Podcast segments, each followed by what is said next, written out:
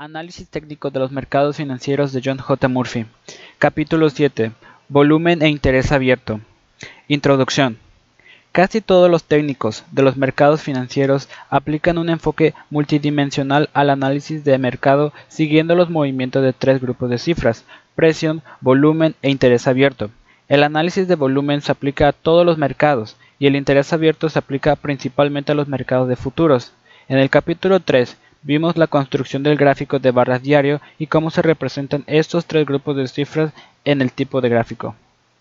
Dijimos entonces que aunque se disponen de las cifras de volumen y de interés abierto correspondientes a cada mes de entrega en los mercados de futuros, son las cifras totales las que generalmente se usan para hacer pronósticos.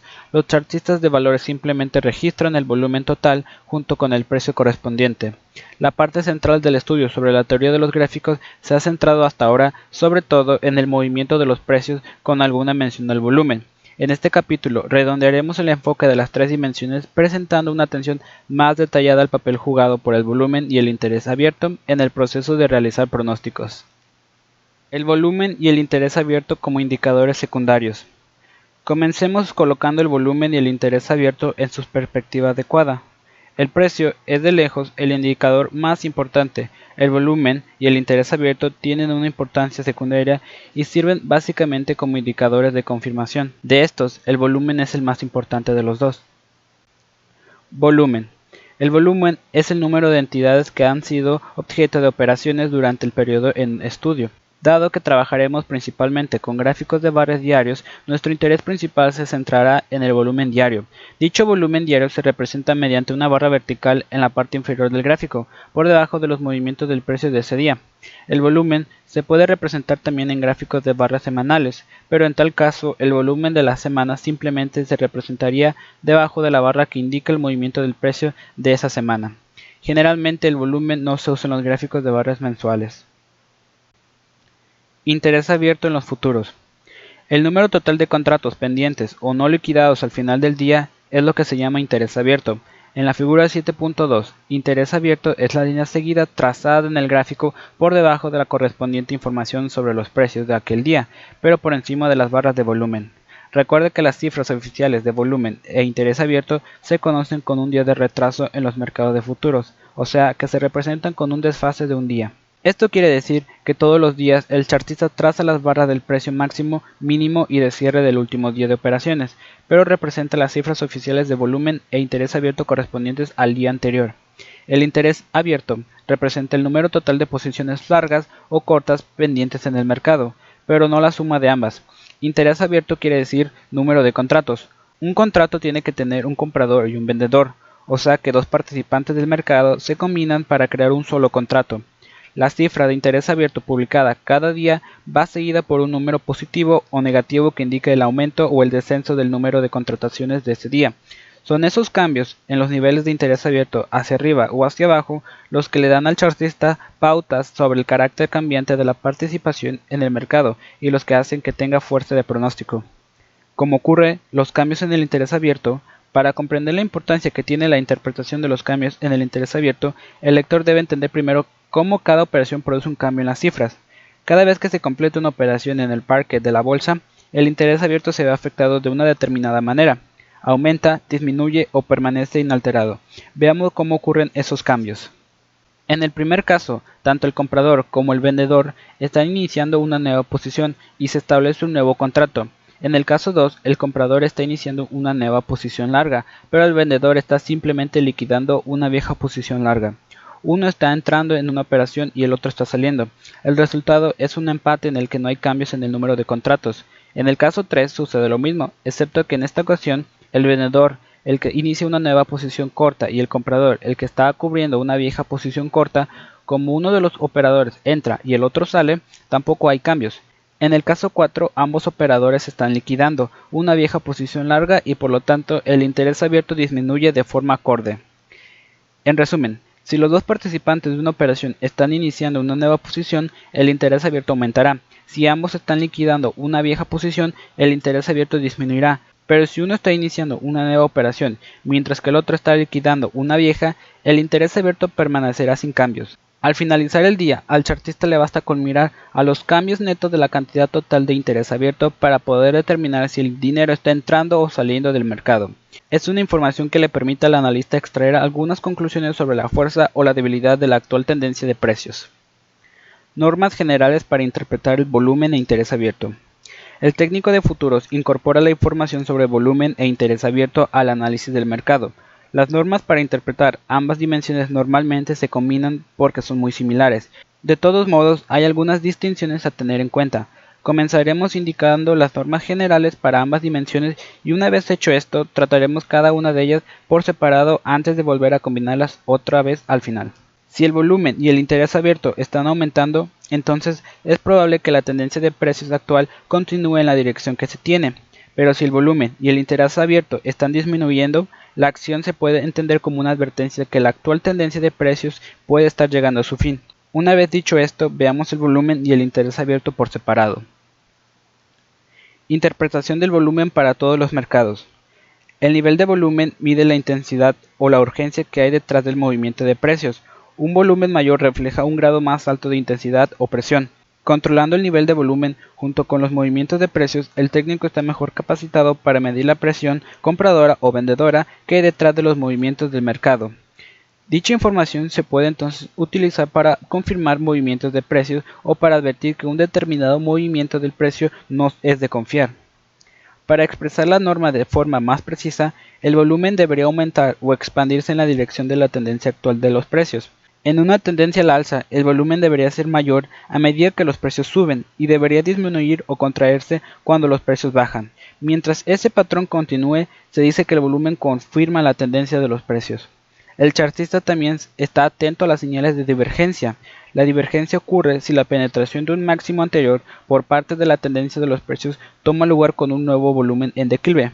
Si el volumen también da señales de recuperarse cuando hay bajadas de precios, el analista comenzará a preocuparse porque la tendencia alcista tiene problemas. El volumen como confirmación de los patrones de precios. Mientras veíamos los patrones de precios en los capítulos 5 y 6, mencionábamos varias veces el volumen como un importante indicador de confirmación. Una de las primeras señales de un patrón superior de cabeza y hombros se daba cuando los precios llegaban a un nuevo máximo durante la formación de la cabeza con menor volumen y con mayor actividad en el descenso subsiguiente hasta la base del cuello. Los patrones superiores dobles y triples tenían menor volumen en cada pico sucesivo, seguido por una mayor actividad a la baja. Los patrones de continuidad, como el triángulo, deberían ir acompañados por un descenso gradual del volumen. Por norma, la resolución de todos los patrones de precios deberían ir acompañada por una mayor cantidad de operaciones si la señal dada por esa ruptura es real. Mientras ese patrón continúe, la presión vendedora es más fuerte que la presión compradora, y la tendencia a la baja debería seguir. Es solo cuando el patrón comienza a cambiar que el chartista empieza a buscar señales de un patrón inferior. El volumen precede al precio. Cuando controlamos el precio y el volumen a la vez, en realidad estamos usando dos herramientas diferentes para medir lo mismo, la presión. Pero el mero hecho de que los precios tienen la tendencia a subir, vemos que hay más presión compradora que vendedora. Parece razonable entonces que el mayor volumen se da en la misma dirección que la tendencia prevaleciente. Los técnicos creen que el volumen precede al precio, lo que significa que la pérdida de presión al alza en una tendencia alcista o de presión a la baja en una tendencia bajista se refleja en la cifra de volumen antes de manifestarse en un cambio de tendencia. Volumen total acumulativo. Los técnicos han experimentado con muchos indicadores de volumen para ayudar a cuantificar la presión compradora o vendedora. Tratar de medir con los ojos las barras verticales de volumen que aparecen en la parte inferior del gráfico no tiene la precisión necesaria para detectar cambios significativos en el flujo de volumen. El indicador de volumen más sencillo y más conocido es el volumen total acumulativo o BTA, desarrollado y popularizado por Joseph Granville en su libro de 1963 titulado Granville's New York Key to Stock Market Profit. El BTA en realidad produce una línea curva en el gráfico de precios. Dicha línea se puede usar para confirmar la calidad de la tendencia actual de precios o advertir de un cambio inminente al divergir de los movimientos de los precios. La figura 7.6 muestra un gráfico de precios con la línea BTA en la parte inferior en lugar de las barras de volumen. Obsérvese la mayor facilidad en seguir la tendencia del volumen en la línea BTA. La construcción de la línea BTA es la sencillez en sí misma. Al volumen total correspondiente a cada día se le asigna un valor positivo o negativo, según los precios cierres más altos o más bajos ese día. Un cierre más alto hace que el volumen de ese día reciba un valor positivo, mientras que un cierre más bajo representa un volumen negativo. Luego de mantenerse un total acumulativo corriente, sumando y restando el volumen de cada día según la dirección del mercado al cierre. Lo importante es la dirección de la línea BTA y no los números reales. Los valores del BTA reales serán diferentes según el tiempo que haga que se está llevando el gráfico, pero que los cálculos los haga el ordenador. Usted concéntrese en la dirección de la línea BTA. La línea de volumen total acumulativo debería ir en la misma dirección de la tendencia de los precios. Si los precios presentan una serie de picos y valles más altos, la línea BTA debería hacer lo mismo. Si los precios representan una tendencia a la baja, la línea BTA también tendría que hacerlo. Cuando la línea del volumen no puede seguir la misma dirección de los precios, existe una divergencia que advierte de un posible cambio en la tendencia. Alternativas al BTA. La línea BTA funciona razonablemente bien, pero tiene algunos inconvenientes. Por ejemplo, asigna un valor positivo o negativo al volumen de todo un día. Suponga que el mercado cierra un día al alza por una cantidad mínima reflejada en una o dos marcas ¿Es razonable asignar un valor positivo a la actividad de todo ese día? ¿O considere una situación en la que el mercado está casi todo el día en posición ascendente pero que cierra ligeramente más abajo? ¿Debe darse un valor negativo al volumen de todo ese día? Para resolver estas preguntas, los técnicos han experimentado con muchas variaciones del BTA en un intento de descubrir el verdadero volumen al alza y a la baja. Una variación es darle mayor peso a aquellos días en los que la tendencia es más fuerte, en un día al alza, por ejemplo, el volumen se multiplica por la cantidad que el precio ha ganado. Esta técnica sigue asignando valores positivos y negativos, pero le da un mayor peso a aquellos días con más movimiento de precios y reduce el impacto de aquellos otros días en los que el cambio de los precios es mínimo. Hay fórmulas más sofisticadas que mezclan volumen con movimiento de precios. El índice de demanda de James Yvette por ejemplo, combina precio y volumen para formar un indicador importante del mercado. El índice de rentabilidad de Herrick utiliza el interés abierto para medir el flujo monetario. La información sobre el volumen es mucho más útil en el mercado de valores que en el mercado de futuros. El volumen de las operaciones con valores se conoce de forma inmediata, mientras que en el caso de los futuros se conoce con un día de demora. También se dispone de los niveles al alza y a la baja para los valores, pero no para los futuros. La disponibilidad de información sobre el volumen de los valores en cada cambio del precio a lo largo del día ha facilitado la existencia de un indicador aún más avanzado, el llamado flujo monetario desarrollado por Leiso Biringi Jr.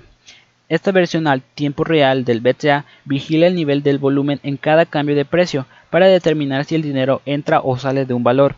Este cálculo sofisticado sin embargo, necesita mucha potencia informática y no está fácilmente al alcance de la mayoría de los operadores. Estas variaciones más sofisticadas del BTA tienen básicamente la misma intención, determinar si el volumen mayor se da en la tendencia ascendente o en la descendente. A pesar de su sencillez, la línea BTA resulta muy útil para vigilar el flujo del volumen de un mercado, sea el de futuros o el de valores. Casi todos los programas informáticos de gráficos que se pueden conseguir con mucha facilidad permiten incluso trazar la línea del BTA justo por encima de la información de los precios, facilitando así la comparación. Otras limitaciones de volumen en futuros. Ya hemos hecho referencia al desfase de un día con respecto a la información sobre el volumen de los futuros. También existe la relativamente extraña práctica de utilizar cifras de volumen total para analizar contratos individuales en lugar de analizar el volumen real de cada contrato. Pero hay buenas razones para usar el volumen total. Como se trata una situación en la que algunos contratos cierran más altos y otros más bajos en el mismo mercado de futuros y en el mismo día. Los días límite producen otros problemas. Los días cuando los mercados se retraen al límite máximo generalmente producen poco volumen. Se trata de una señal de fuerza, porque el número de compradores es tan superior al de vendedores que los precios alcanzan su límite máximo y dejan de operar. Según las normas tradicionales de interpretación, poco volumen durante una subida es una situación bajista. El poco volumen de los días límite es una violación de tal principio y puede distorsionar los números del BTA. A pesar de estas limitaciones, el análisis de volumen se puede utilizar igualmente en los mercados de futuros y el operador técnico hará bien en seguir de cerca las indicaciones de volumen. Interpretación del interés abierto en los futuros. Las reglas para interpretar los cambios de interés abierto son similares a las del volumen, pero necesitan una explicación adicional. 1. Cuando los precios avanzan en una tendencia al alza y el interés abierto total se incrementa, hay dinero nuevo que está entrando al mercado y que refleja unas compras nuevas y agresivas, lo que se considera una situación alcista. 2. No obstante, si los precios suben y el interés abierto baja, la subida la causa principalmente la compra de cobertura. Sale más dinero que entra en el mercado. Esta acción se considera bajista porque la tendencia al alza probablemente perderá fuerza una vez que la compra de cobertura haya finalizado. 3. Cuando los precios tienden a la baja y el interés abierto sube, el técnico sabe que hay dinero nuevo entrando en el mercado, lo que refleja una nueva y agresiva venta al descubierto. Esta acción incrementa las posibilidades de que la tendencia a la baja continúe y se considera bajista. 4. Si el interés abierto total disminuye junto con la disminución de los precios, el descenso del precio lo causa las posiciones largas, desalentadoras y perdedoras que se ven obligadas a ser liquidadas. Se cree que esta acción indica una situación técnica reforzada, porque la tendencia a la baja probablemente acabará cuando el interés abierto haya descendido lo suficiente como para mostrar que la mayoría de las posiciones largas con pérdidas ya han acabado su venta. Resumamos esto en cuatro pasos. 1. El interés abierto creciente en una tendencia al alza es alcista. 2. El interés abierto decreciente en una tendencia al alza es bajista. 3. El interés abierto creciente en una tendencia a la baja es bajista. 4. El interés abierto decreciente en una tendencia a la baja es alcista. Otras situaciones en las que el interés abierto es importante. Además de las tendencias anteriores, hay otras situaciones del mercado en las que un estudio del interés abierto puede resultar útil. 1. Hacia el final de los movimientos principales del mercado, en los que el interés abierto ha sido aumentado a través de toda la tendencia del precio, una estabilización o un descenso del interés abierto es a menudo una advertencia anticipada de un cambio de tendencia. 2. Una cifra muy alta de interés abierto en los máximos del mercado se puede considerar bajista si la caída del precio es muy repentina. Esto significa que todas las nuevas posiciones largas establecidas hacia el final de la tendencia al alza están ahora en posición de pérdida. Su liquidación forzada mantendrá los precios bajo presión hasta que el interés abierto haya descendido lo suficiente. Como ejemplo, asumamos que una tendencia alcista ha estado en vigor durante un cierto tiempo. En el mes anterior el interés abierto ha aumentado considerablemente. Recuerdo que cada nuevo contrato de interés abierto tiene una nueva posición larga y otra corta.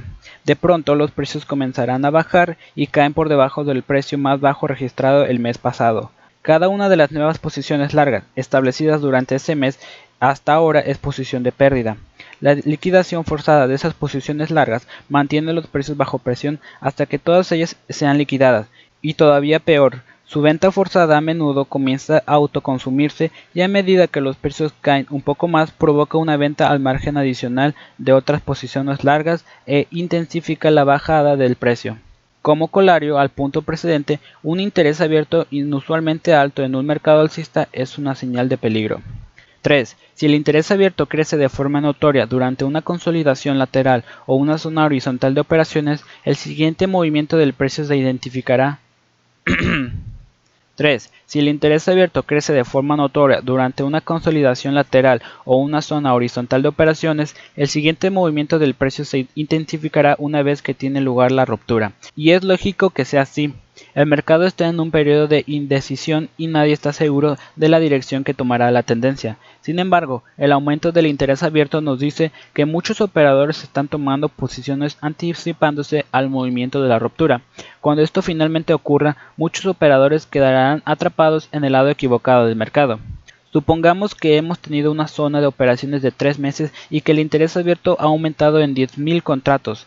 Esto significa que se han tomado 10.000 nuevas posiciones largas y 10.000 nuevas posiciones cortas. Los precios suben y se establecen nuevos máximos a 3 meses. Debido a que los precios están operando en su nivel más alto en 3 meses, cada una de las posiciones cortas iniciadas durante los 3 meses anteriores tienen ahora pérdidas.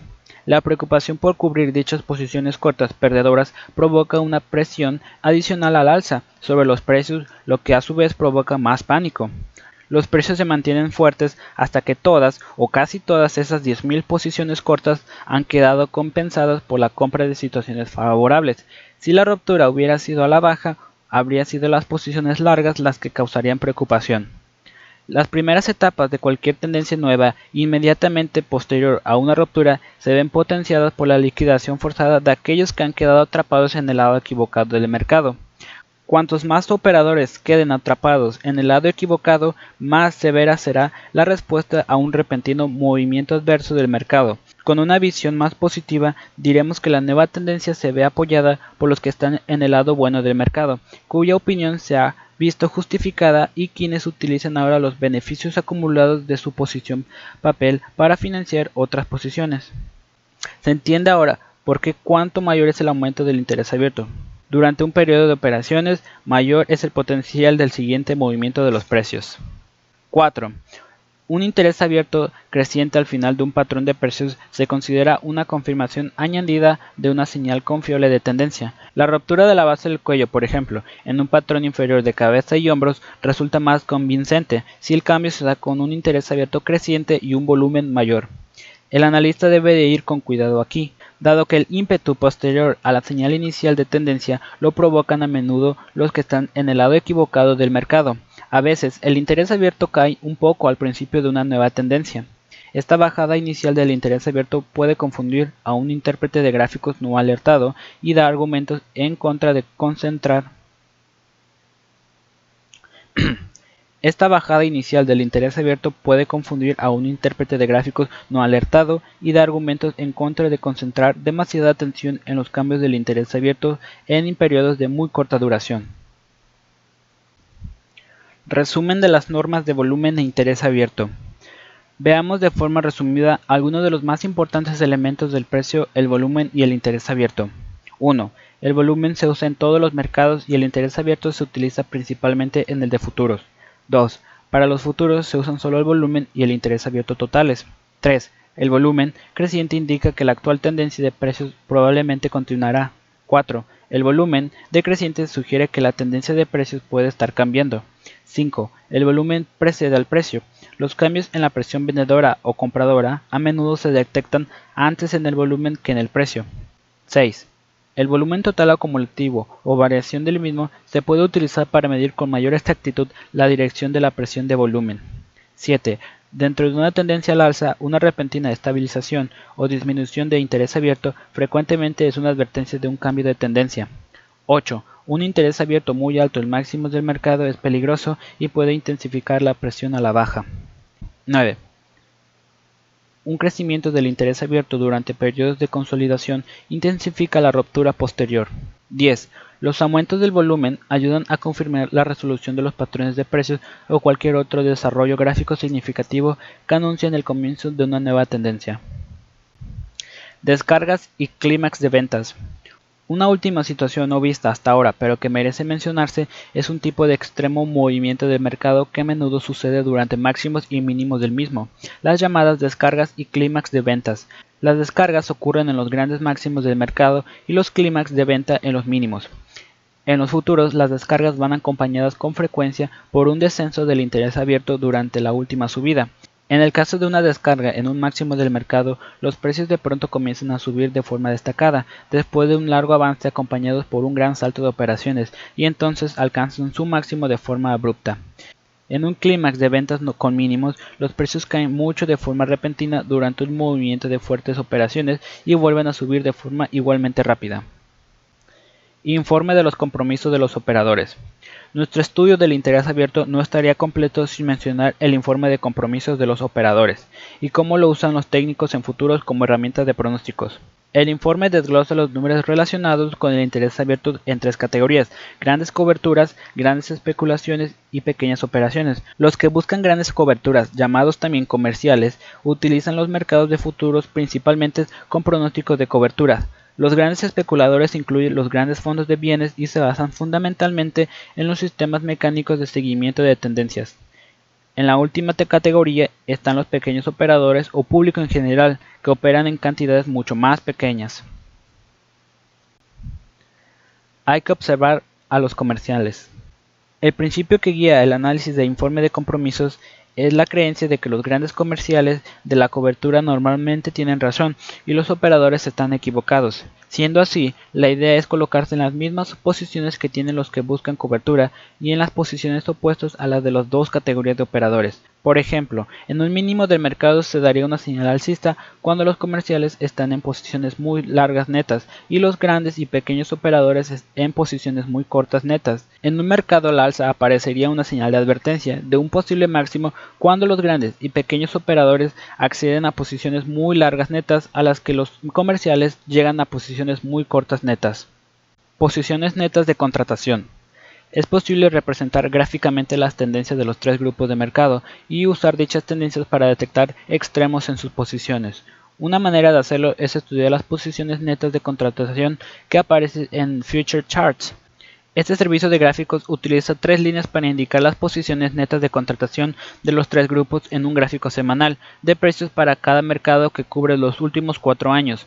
Sobre la base de cuatro años de información, las comparaciones históricas son fáciles de hacer. Nick Van Nice, editor de este servicio gráfico, busca situaciones en las que los comerciales están en un extremo y las dos categorías de operadores en el otro para encontrar oportunidades de compra y de vender. Aunque no utilice usted el CIO, como información principal para decidir sus operaciones, no es mala idea estar informado de las actividades de los tres grupos. Interés abierto en las opciones. Nuestra cobertura del interés abierto se ha concentrado en los mercados de futuros, pero el interés abierto también juega un papel muy importante en las operaciones con opciones. Cada día se publican las cifras de interés abierto de las opciones de compra y venta en los mercados de futuros, medias de valores, índices industriales y valores individuales. Aunque el interés abierto en las opciones no se interpreta exactamente igual en los futuros, nos dice esencialmente lo mismo, dónde está el interés y la liquidez. Algunos operadores de opciones comparan el interés abierto de las opciones de comprar con el de las opciones de venta para poder medir el sentimiento del mercado. Otros utilizan el volumen de opciones. Radius Put Call las cifras de volumen para los mercados de opciones se usan esencialmente del mismo modo que en los mercados de futuros y valores, o sea, nos indican el grado de presión compradora o vendedora en un mercado dado. Las cifras de volumen en las opciones se desglosan en volumen de compras y volumen de ventas controlando el volumen de las opciones de compra en contraste con el de opciones de venta. Podemos determinar con opciones en la construcción de los radios pull call. Cuando los que operan con opciones son alcista, el volumen de las opciones de compra excede al volumen de las opciones de venta y el radio pull call cae. Una actitud bajista queda reflejada en un mayor volumen de opciones de venta y un radio pull call más alcista. Dicho radio se considera generalmente un indicador contrario. Una proporción más alta indica un mercado sobrevendido y una proporción más baja es una advertencia negativa de un mercado sobrecomprado. Combinar criterios personales sobre opciones con datos técnicos. Los operadores de opciones utilizan el interés abierto y las cifras de volumen en las opciones pull call para determinar las extensiones de los criterios alcistas o bajistas. Las interpretaciones de estos criterios funcionan mejor cuando se combinan con medidas técnicas como apoyo, resistencia y la tendencia de mercado subyacente. Dada la importancia crucial del cálculo del tiempo en las opciones, la mayoría de los operadores con opciones siguen una orientación técnica. Conclusión. Esto concluye por ahora nuestra cobertura del volumen y el interés abierto.